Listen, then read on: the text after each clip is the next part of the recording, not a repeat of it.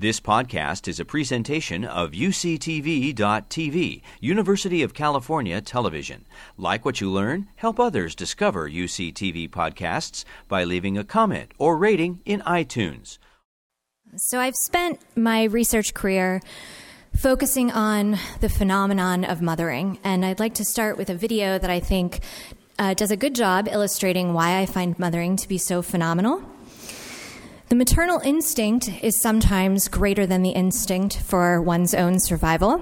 And you can see this wild rat was caught chasing a predator, attacking this predator so that it would release her baby, or pup, as we call it.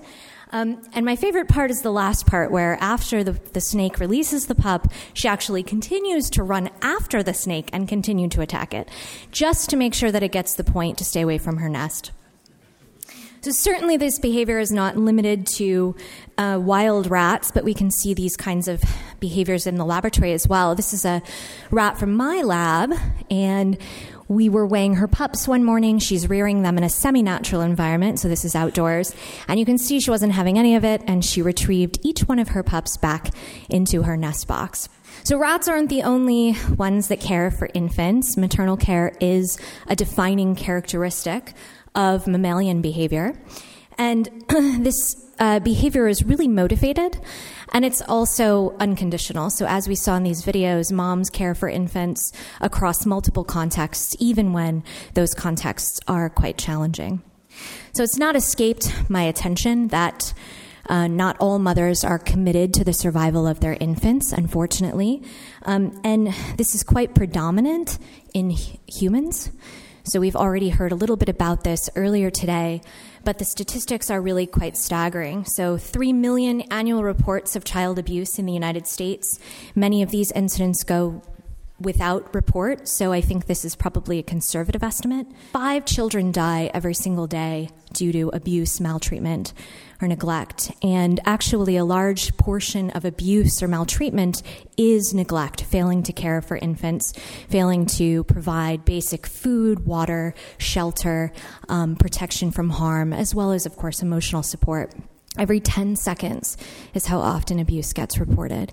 So these statistics, for me, were really staggering when I read them. Um, and I think what I find most outrageous is that despite the prevalence of neglect, we know almost nothing about dysfunction in the maternal brain. Um, and to me, this is a huge gap in our literature that um, we need, really need to focus on. So today, I want to propose, first and foremost, that studying mothers has merit. If we want to understand how to prevent child neglect, I think it's important to understand what causes a neglectful parenting style in the first place. And with respect to this, I want to talk about my hypothesis for one of the ways that I think neglect might emerge, um, and that's related to Uh, disruption in experience-dependent plasticity within the maternal brain. And specifically, I'm talking about neural systems that have been identified in rodent models that we know are important for the onset of mothering behavior. And these systems are changed during this transition to motherhood, um, to both increase the likelihood that positive responses are displayed towards infants, but also, and importantly, to reduce the likelihood that some negative, fearful, defensive type of response occurs when moms are interacting with infants. So my laboratory has addressed these issues using rodent models, and I think it's important to take a moment and talk about why I think that studying rodents can tell us something about humans. So first and foremost, what we know about the neurobiology of parental care actually comes from work that was conducted in rats. So rats have been a really important model organism for studying caregiving behavior. They reproduce well in the laboratory, they have short gestations, um, but what's really, I think, most important is that they don't form selective attachments with their young. And so when we talk about selective attachment, I'm talking about this idea that a mother would recognize its own infants and distinguish its own infant from other infants and provide care and support only to its own infant while actually actively avoiding um, or rejecting the advances of any other infant. Um, I'm not really interested in mechanisms that underlie infant recognition, and that's why I think it's important that um, rats allow us to study questions about motivation to interact with infants more generally. Um, and we can therefore use foster infants when we conduct studies with rats and with mice to ask questions about the capacity an animal might have to show caregiving behavior, regardless of whether or not it's actually appropriate for that animal to show caregiving behavior at all. We don't have to worry about lactation, variability in the health of offspring, any of those things. We can ask questions about how does this animal respond to infants? How can we turn caregiving behavior on? In this regard, I think one of the Um, greatest things about using rodent models is we can ask questions about turning caregiving behavior on in males. So rodents are uniparental. Like most mammalian species, it's the mother that provides the sole care. But because we can use foster pups, we can ask questions about what turns on mothering-like behaviors in males. And I won't have time to talk about that today, but I think it's an important um, point. So the first indication that experience might be an important regulator came from work that was done studying the onset of maternal behavior in rats. And this work was conducted by Allison Fleming, and at the time people were really interested in hormonal changes that happened around the time of birth that functioned to synchronize birth with the onset of maternal motivation and the onset of care. Um, and those hormonal changes are undoubtedly important, but Allison really wanted to ask what happens with what happens in a situation where mom isn't allowed to interact with her infants anymore. Will those hormonal events produce a long-term change in how she perceives infant stimuli, or is it the experience of interacting with infants that's really important? So to address this, she separated mother and her offspring right at the time of birth. And what she found is that this separation actually completely blocked the onset of caregiving behavior and produced this state of infant avoidance. So rats are not particularly keen on interacting with infants if they haven't given birth to their own. And so these animals kind of reverted back um, as though they had never given birth to offspring at all. So this is uh, a graph you can see from her her paper.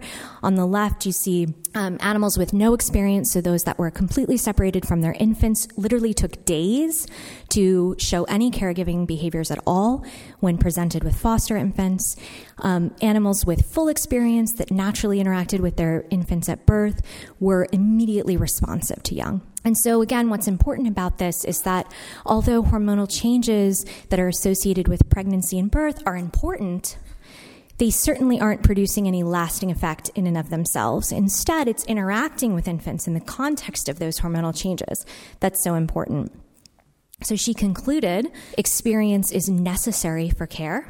And when I started my own lab at U C Davis, I was actually interested in the opposite question. So if we can um, remove experience and completely obliterate the onset of maternal behavior at birth, can we deliver experience to animals that have never been pregnant? And can we get these animals to show a level of caregiving behavior that's on par with what a new mother would show? And I did this work using a mouse model, and I had to give them a challenging task. So rodents are very neophobic. They hate new things. This is a novel environment. And I was asking whether they would be willing to rescue infants in this novel environment rather than try to find an escape route for themselves. And what I found is that if they had no experience at all with infants, they'd never seen an infant before, they were more likely to spend all their time on the maze trying to find a way out. However, if they had as little of as little as eight hours of experience, as you can see, um, they retrieve pups back to the nest. And so this graph actually represents meta, a meta-analysis from my lab. I've shown this now several times, replicated it on a number of publications, and these are all of the data lumped together. And you can see that around eighty percent of females with no experience at all um, avoid infants, look for an escape route on the maze, whereas as little as eight hours of experience produces a completely different effect. And what I found to be most exciting when I ran these first experiments is I thought new mothers respond to infants with high levels of motivation, and that tends to be consistent for a long period of time. And so I said, what happens a month later? And what I found is that a month later, even though these animals had not had any additional interactions with infants, really seems like some plasticity took place because they responded in exactly the same way. So I concluded then that experience with infants in the absence of pregnancy and birth can provoke, promote maternal care, it can block avoidance, and therefore experience is sufficient for care. So I was excited when I uh, conducted these studies, and it kind of led me to think, well, if experience is so critical for caregiving behavior, what if neglect is actually related to some disruption or dysfunction in experience-dependent plasticity? And I had to ask myself the obvious question: is neglect a failure to learn? But is this relevant at all to humans? Is there any evidence at all that experience is involved in human parenting? So I scoured the literature, and lo and behold, I found that there is a lot of evidence that increased contact between mother and infant um, just after birth can promote attachment, can promote um, maternal care for years beyond that period of time. But I found one paper that I thought was particularly compelling, um, and this work was done in the eighties, and at this time it wasn't very common for mothers to actually be able to interact with their infants after birth. The infants were typically taken to a nursery unless the mothers were financially well off enough to afford their own maternity suite. So in this paper, uh, the authors looked at mothers that were considered to be high risk. So these were very young women, um, low socioeconomic status, considered to be high risk for potential abuse and neglect. And they conducted a really simple manipulation. Half these women were upgraded to a maternity suite in which they could spend just a few extra hours with their infants on the day of birth. And then the authors followed these women for years. And what they found is that women who had experienced this rooming in manipulation were significantly less likely to uh, show any signs or show any uh, pathology in their parenting. On the other hand, control women that were subject to the standard procedures of the time had substantially more instances of child abuse and neglect. And I thought this was really compelling evidence. So in my laboratory, what we've been focusing on is trying to understand the neurobiological mechanisms that regulate caregiving behavior and, importantly, prevent neglect. And in thinking about this, I've turned to what we know about the neurobiology of the onset of care, again, work that comes from rats. And this work suggests that not only do maternal neural systems need to be turned on for motivation to occur, but also infant access to defense, fearful circuitry needs to be limited, needs to be turned off. And so there are kind of these two distinct neural systems that need to be manipulated in order for the appropriate response to infants to be selected.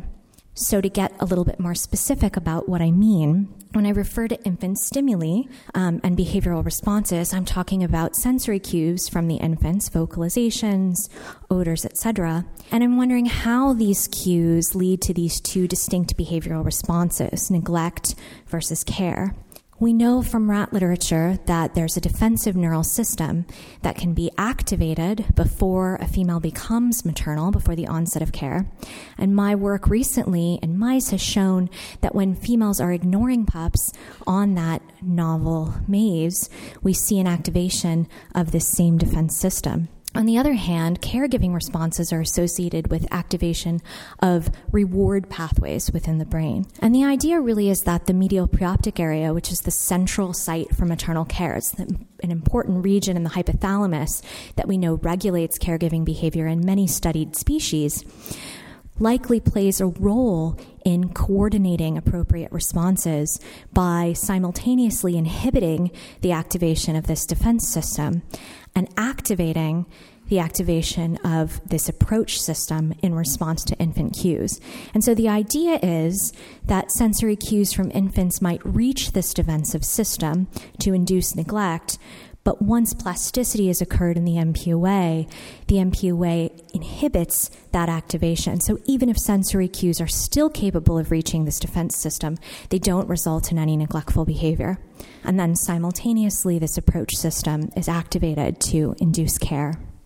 So in my laboratory, um, what I've been particularly focused on over the last few years is trying to understand how this plasticity occurs within the medial-preoptic area. And specifically, if we think about hypothetical neurons which project to these two different systems, I'm interested in how pup cues alter gene expression. So the idea is that infant cues, which are processed by receptors at the cell surface, can induce cascades which function to alter the activity of regulatory molecules that then affect which genes are expressed, when these genes are expressed, to mediate plasticity or change the way these neurons respond to infant cues in the future.